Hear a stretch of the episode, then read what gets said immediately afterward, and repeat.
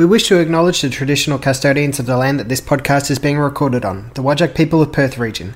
We recognise their continuing connection to land, waters and community and pay our respects to them and their cultures and to elders both past and present. There's three sides to every story. There's my side, your side and the truth. Come on girls, let's go shopping. That's not a knife. This is a knife. What are you looking at? Not looking at what you've been there. You're mad, you bastard. Far am you. Where am you? Swear to Christ, Les, you get a bag of all sorts in here, mate. Welcome to Whoop Whoop.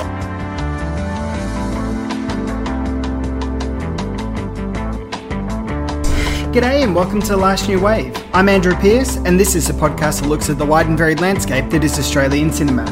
On this episode, I'm joined by Phil Jarratt, who is the producer of the documentary Men of Wood and Foam, which is out on Umbrella Entertainment right now. This is a documentary that looks at the pioneers of the Australian surfboard industry, namely the Brookvale Six, who are made up of Barry Bennett, Scott Dillon, Denny Keogh, Greg McDonough, Bill Wallace and Gordon Woods. This is a documentary that is really interesting, and certainly if you like Australian history and Australian surfboard history, then this is something you're really going to look out for and want to seek out. And especially, you know, I'm recording this right in the middle of summer. It's really hot, so we're all at the beach. We're all enjoying our water, surfing, the time in the water and all that kind of stuff. And so this is a documentary that is really makes you want to go out and take a dip in the ocean. Let's take a quick listen to the trailer and we'll be back with the interview with Phil. Ulsa allowed Dad to buy his daughter a board that she could put on the roof racks of the Morris Minor and go and have a surf. That was a turning point. It took surfing away from surf clubs and gave it to the general population.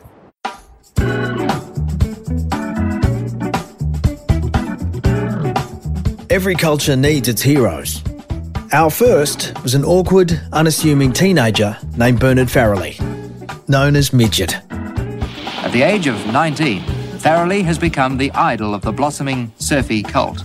Speed is probably one of the most noticeable things, but you also get satisfaction from putting the necessary things into your riding to make the ride a successful one. Everyone wanted to be like Midget.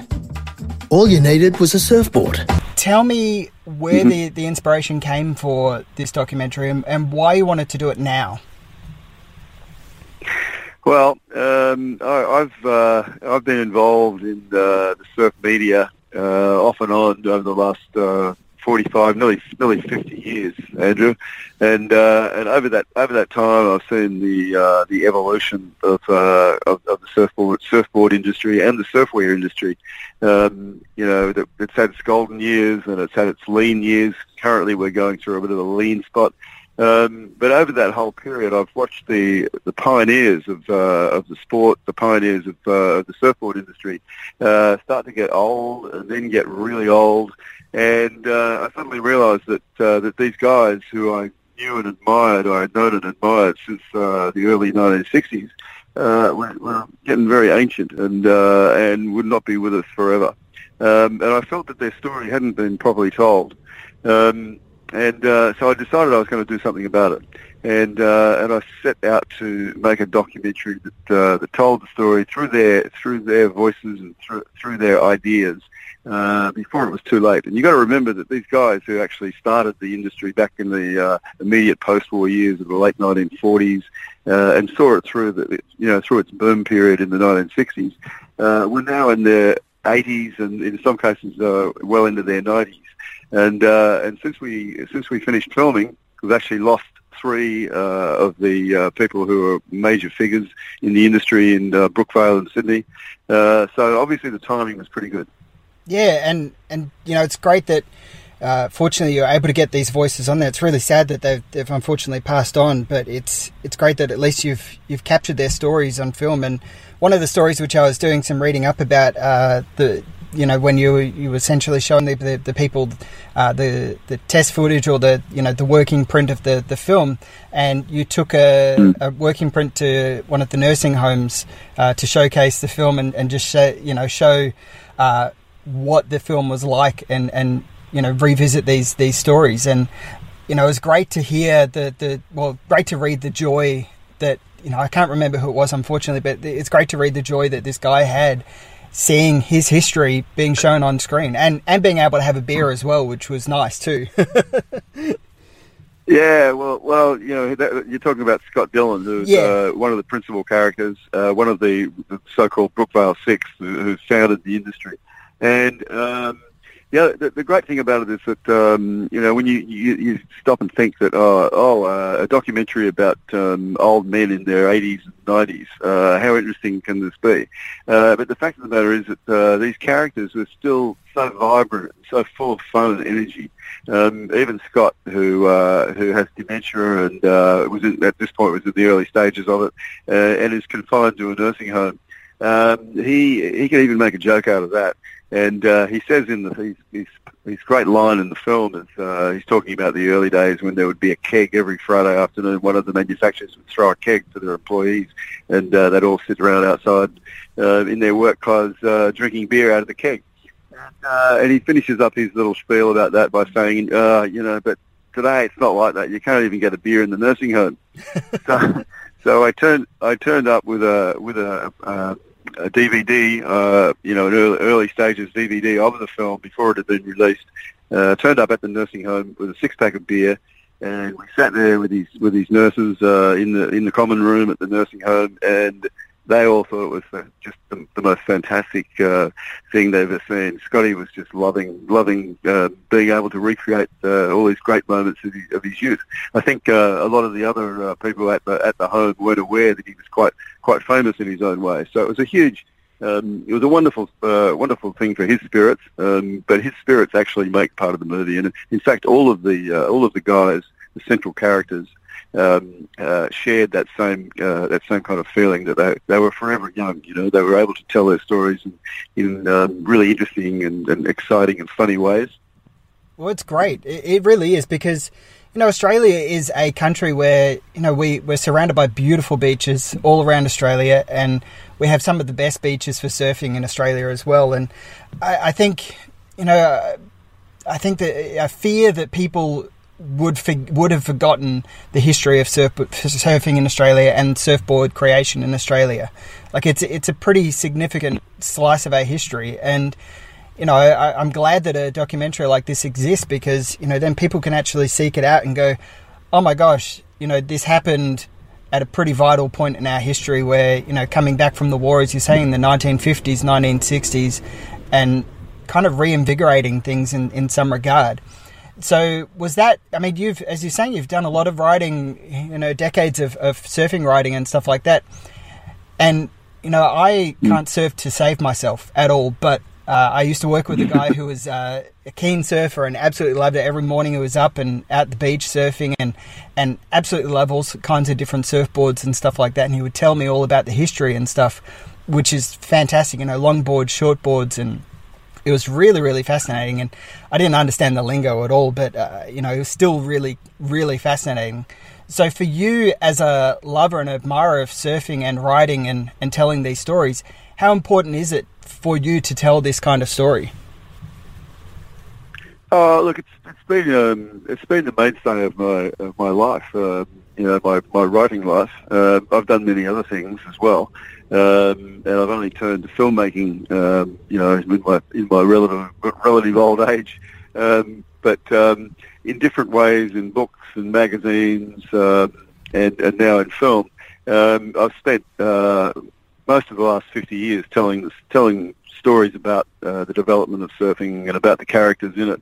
So for me, it is extremely important. I've published about 36, 37 books now, and about half of those have concerned one element of surfing or another, including two comprehensive histories of Australian surfing.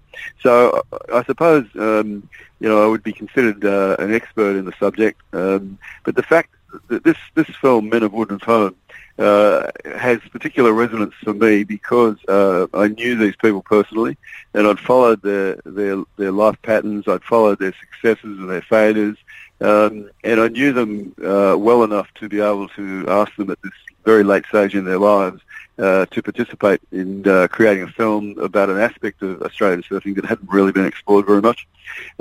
So for me, that I suppose, you know, when I look back on my own lifetime of achievements in the surfing media and in writing about surfing, this actual making of a film about this particular element is something that I'm most proud of, and hopefully I'll be able to make a couple more. Hopefully the powers that be in the great halls of television land will throw a bit of money at a poor old bloke, and I might be able to make a couple more. I certainly hope so. Well, fingers crossed, because, you know, it is great that you've written so much about surfing and the history of surfing in Australia, but, you know, obviously surfing is a very visual medium, and, you know, having a film about it is superb and great to be able to convey the awe and wonder of what it is to be able to surf. So in that regard, going from writing to filmmaking, in some regards, this is collaborative work with Sean Cairns. How was that? How did you find that process? Well, you know, I've been involved in film projects for many years. I've written scripts for surf films, and I've worked in the editing process, and I've had a couple of production roles in the past in other films. So I wasn't coming to it completely new, but as far as taking on a project like this, which was quite a difficult project to pull off, and also it was a difficult project to get funding for. I had to feel really confident in putting together a small team, and a guy called Sean Cairns, who you just mentioned, who started out as the director of photography for the film, but had so many ideas. He's a lot younger than me. He represented the youth component of the project. He had so many great ideas about how to bring my story ideas into the visual context that he ended up becoming the director, which was great. And now that we've established that combination, we want to go on and do more documentaries as producer director. So it was a relatively easy process, and we're very fortunate that, despite the fact that there's a generation between us, you know, he's 40 and I'm nearly 70. Despite that fact, we think alike, and we approach problems from two different perspectives, which is a great thing to have on your side when you're trying to make film. Oh, definitely, yeah, that's for sure. And now, as you're saying, there's a bit of a lull in the interest in sort of surfboard making at the moment. Is that correct? I'm sorry, can you repeat that? You were saying before that there's a bit of a lull in the interest in surfboard making in modern day at the moment. Is that correct, or is it sort of the interest in surfing itself has changed, or? No. Well, it's a little bit of both, but the real issue is that there's been a major downturn in the what's driven the industry over the last 20, 30 years. It's not been the sales of surfboards. It's been the sales of surfwear, of T-shirts and board shorts and so on. You know, the big companies like Quiksilver, Rip Curl, Billabong and so on, they've been the drivers of the entire industry, and they've also been the image factory with their advertising, sponsored films, and sponsoring athletes in the surfing disciplines. So the fact of the matter is that, like other parts of the economy, they've been in the doldrums since the global financial crisis, you know, half a dozen years ago. The surf industry hasn't quite recovered from that. But I think part of the recovery that we're seeing now is a renewed interest in retro things. And part of that is a real appreciation of the pioneers and what they did, and replicating the surfboards that they produced way back when, and even in the longboard area, replicating the styles of surfing that these guys performed, you know, 50, 60 years ago. So, you know, in that sense, the production of Men of Wood and Foam was timely in that we've picked up on a revival of retro just at the right time. Yeah, well, the kind of artisanal nature of you know, handmade boards and stuff like that, and besides them looking fantastic, you know, they also do have a significant difference compared to the computer made surfboards, which have been so fine-tuned to make sure that, you know, X, Y, and Z matches, you know, getting the right curl and the wave and all that kind of stuff, which is great that you've been able to kind of ride that wave a little bit in some regards. So with the history of the Brookvale Six as well, I'm curious, like, from my understanding, there was a bit of a connection between Australia and America as well. Was there a bit of rivalry there in some regards as to them coming along and introducing a different type of surfing into Australia? Well, there's always been a healthy rivalry between Australia and particularly Hawaii and California. And both Hawaii and California were far more advanced in modern surfboard manufacturer and surfboard riding for many years. And in 1956, when the guys who feature in our film were actually either just starting out making surfboards, generally speaking, they were what's known as toothpicks. They were the 16-foot long hollow boards that were used by surf clubs for paddle races and also used for riding waves. That was what passed for a surfboard in Australia in 1956. And then 1956, the year of the Melbourne Olympics, the powers that be decided in conjunction with the Melbourne Olympics they would hold an international surf carnival and invite lifeguard teams from around the world, including teams representing Hawaii and California. And when those teams turned up in Australia in October of 1956, they brought with them a style of surfboard called the Malibu, which was, generally speaking, about 3 meters long, and was made from balsa wood with a fiberglass coating over the balsa, and they had fins. In Australia, we'd never seen surfboards with fins. And these were, compared to what we were surfing, they were relatively light and manoeuvrable. And the guys in the lifeguard teams included some of the best-known surfers, American surfers of that period. And that was really the catalyst for the Australian surfboard industry taking off. It was the guys who had already started making the old-style toothpick surfboards who looked at these boards and said, "Oh my God, I can make real money if I could make these." You there? Yes, yeah, I'm still here, yeah. I'm just listening to the history. Yeah, it's fascinating. It really is, yeah. So, how? Yeah, is well, that's kind of a. Sorry, you go. You're right. Yeah, that's kind of the way it got started, and between 1956 and 1960. There were various attempts to replicate the Americans' boards, and some were successful, some not so. The main problem was that in Australia you couldn't get hold of balsa. Balsa wood was very rare. It came from Ecuador and South America. And the supply of balsa in Australia was very erratic. So it took some time for the surfboard craze to really take off. But by about 1961, you had surf music on the radio, you had the Beach Boys coming out of California, and by 62, 63, Australia had followed suit, and we had the Deltones, we had all these Little Paddy, and all these surf bands had emerged, and the whole craze for surfing propelled the industry into its golden era from about 63 to 1969. These were the golden years for the Brookvale Six. Yeah, wow. I forgot about the connection between music and you know the actual art of surfing itself. I completely forgot about that. So it's amazing to see how that's all intertwined and related to one another. Now, you know, obviously coming back to the fact that Australia is so in love with the ocean, I'm curious for you as a lover of, you know, surfing and stuff like that, what is it for you that you enjoy about the sport of surfing? The fact that I can still do it. Yeah. Yeah, when I was starting out as a young surfer more than 50 years ago, it never occurred to me or to any of my contemporaries that we would be surfing when we were old men, because in those days, admittedly, you started later than kids do today. My grandsons, I've got 4 beautiful grandsons, and they have all started surfing at around about the age of 6 or 7.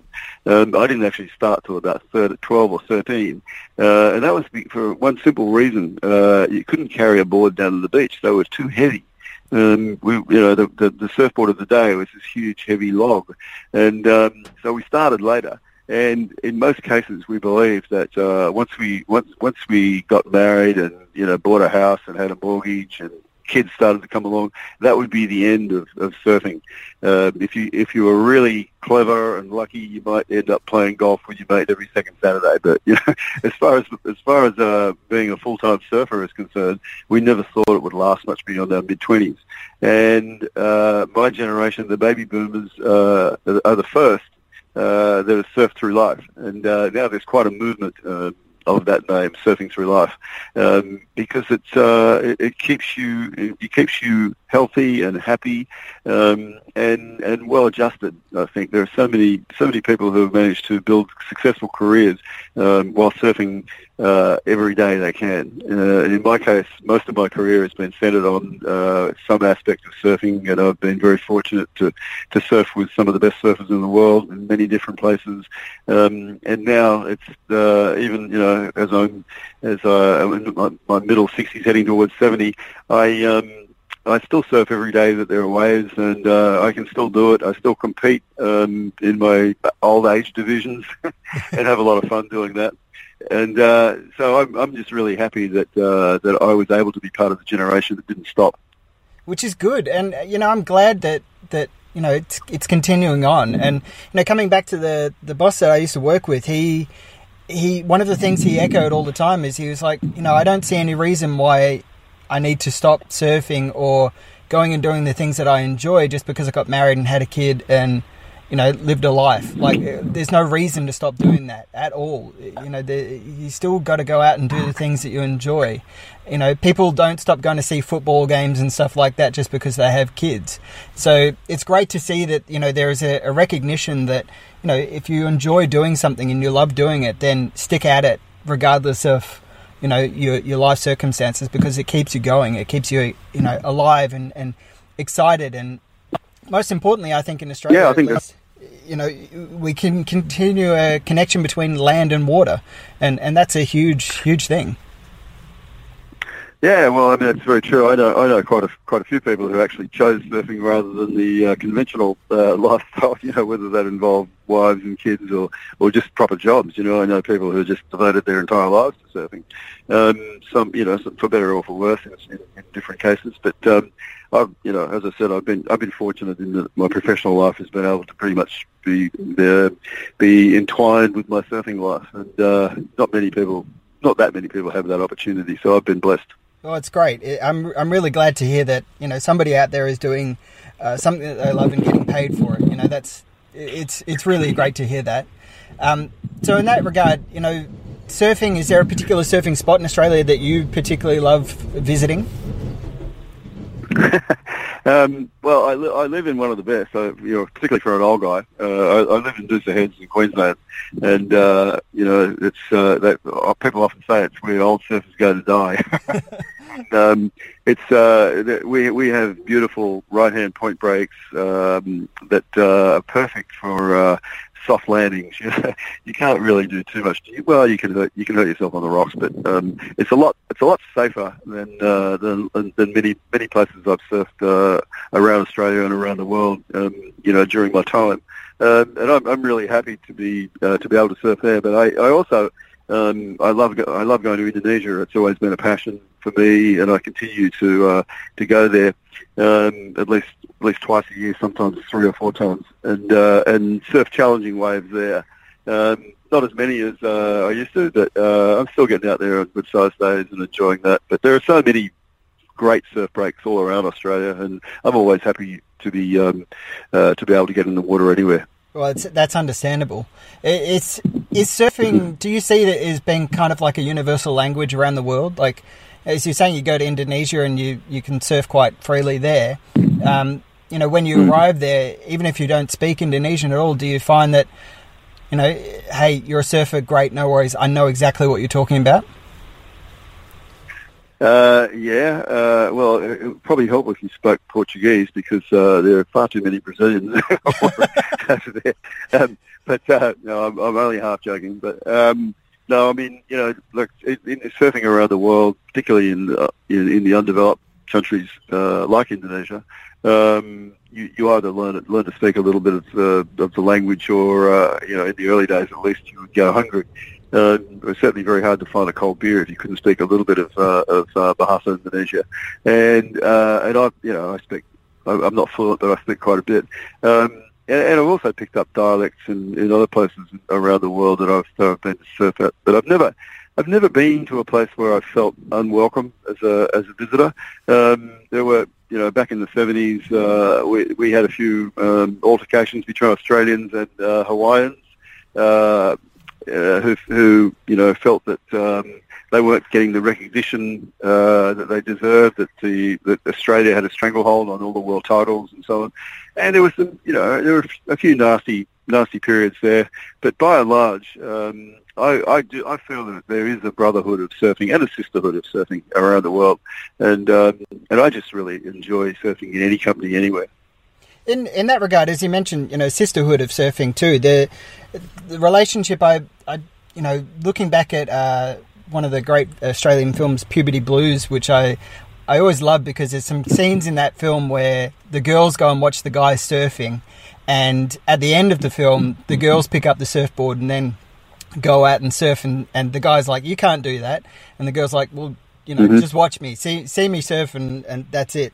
So, have you noticed the industry, the sport essentially over the years become more inclusive of women surfers, and how has that changed over the years? Well, we addressed this in the film, but when you mentioned Puberty Blues, one of the young guys on the beach who tells the girls they can't go out there and surf is actually the very young Mark Occhilupo, the great Australian champion, who's had to live with that ever since the film was made more than 30 years ago. But knowing Occhi, I think probably part of him still believes that is the case. Sexism in surfing lives on, but it's not the way it used to be. The girls have just have shown that they can command respect in big surf, small surf, doesn't matter, onshore, offshore. Put them out there, they'll get the job done, and some of them are incredible talents. Lane Beachley, who's no longer on the tour, but has been an iconic figure in women's surfing, and is now the chairperson of Surfing Australia, the governing body of the sport. She's been a fantastic ambassador for women in surfing, and I think the generation that followed her, the Sally Fitzgibbons, Steph Gilmore, etc., the Tyler Wrights, are going to do just as good a job, maybe even better, in getting women's surfing the name out there with the guys that it really truly does deserve. Oh, it's good. I'm glad. And, it's great to be inclusive and all that kind of stuff, and people just enjoying the sport, which, as you're saying, people, you feel welcome with a common interest, and that's the main thing. Now, we'll wrap up in a second because I've taken up a lot of your time and I really appreciate it. Is there anything about this documentary that you wish that people would know that I haven't asked, or that other people haven't asked you about the documentary? Well, look, not really, but let me just say that when I was making the film, I felt that it probably had a fairly particular Australian audience, that it may not translate to other parts of the world. And yet, just after it first aired on Foxtel's History Channel at the beginning of this year, within a matter of weeks, I'd received an invitation to screen it at the Santa Barbara Film Festival. Oh, great. Which is a pretty big, high-hitting film festival. I was delighted to take it over there, and the American audience absolutely loved it. They understood the spirit of these old men. They understood the rivalry between the Americans and the Australians, in coming up with new advances in surfboard technique, surfboard building, and in the technique of surfing itself. They just loved every aspect of it, and I found that sense in screenings we've had everywhere from Taiwan to France, Spain, and Japan. It's travelled really, really well, and that's something that I wasn't expecting, and it's been a real a great bonus. Oh, that's really great to hear. I'm glad that it gets embraced around the world because, you know, it's I imagine that as a filmmaker, it's and you know storyteller, it's always a you know an air of trepidation, I guess, in some regards when you tell you know you put your essentially your baby out into the world and hope that people enjoy it and love it, and it's great to hear that it's been embraced around the world. So the last question that I ask everybody that comes on, because you know we're talking about Australian film and Australian cinema. Is there an Australian film that particularly resonates with you that you enjoy watching or you would recommend people seek out? Well, there are so many great Australian films, but, you know, you're asking to single one out, and we're talking about surfing documentaries. For me, the breakthrough surfing documentary, which was made by a very good friend of mine called Albert Falzon back in 1972, and resulted in me immediately buying a ticket to go to Bali for the first time, and that's become a really important part of my life, my relationships with Balinese people, particularly the Balinese surfers who were little kids then, hadn't really started surfing until my generation got over there, and are now you know, well into middle age and have you know, second and even third generation surfing like I do. So this film has got a special piece in my heart, as it has, I think, for a great many surfers from my generation, and it also resonates with the surfers of today. It's a film called Morning of the Earth by Albert Falzon, as I said. It was one of the first surf films to dispense with the idea of narration and just let the images and the really cool original soundtrack tell the story. And so it was a breakthrough film in many ways, and it's still worth watching today. Well, I haven't heard of myself, but I'm going to seek it out as well because, you know, watching those kinds of films is... I love any kind of film that opens a world that I'm not too familiar with. So, you know, like your own film and like that film, I'm excited to watch them because that's exactly what I watch cinema for. Look, so thank you so much for your time. Yeah. Oh, sorry, what were you going to say? Andrew, I was going to say, Andrew, you be careful about that or you'll turn into a surfer. Well, that's it. I mean, I've certainly tried, you know, my hardest to surf, but my balance is not great. But, you know, persistence is key, I think, is the main thing. And I think, you know, I guess in some regard, you know, it doesn't matter what age you are. You can pick up a surfboard and start going for it. And I imagine, you know... That's for sure. Yeah, the community out there is going to be very supportive of you, I hope, at least, to be able to get people to say, you know... This is how you do it. Yep. Phil, I really appreciate your time. It's been great chatting about your film, and I'll be plugging it as much as I can to make sure people seek it out on Umbrella. And it comes with a special feature or a special documentary on there as well, which I'm really keen to dig into as well when it finally arrives. Okay, mate. Look, thanks very much for your time. No enjoy talking to you. Cheers. Thank you. Okay, bye. See ya.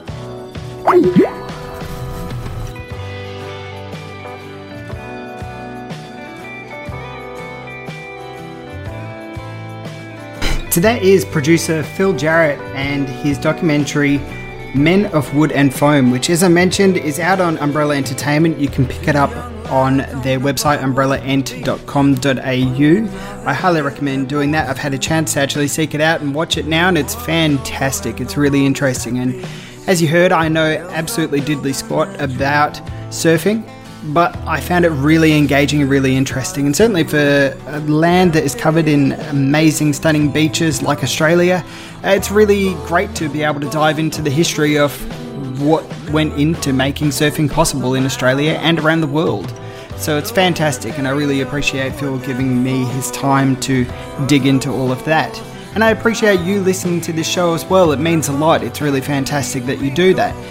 And if you want to listen to more of this kind of stuff, head over to our website, which is abfilmreview.com, where you can listen to previous episodes of AB Film Review and The Last New Wave. Make sure to also follow us on social media at AB Film Review on both Twitter and on Facebook. And also head over to the Ozcast Network to listen to other shows like the Yeah G'day podcast, which is a fantastic show that gives you a little bit of history into Australia as a whole.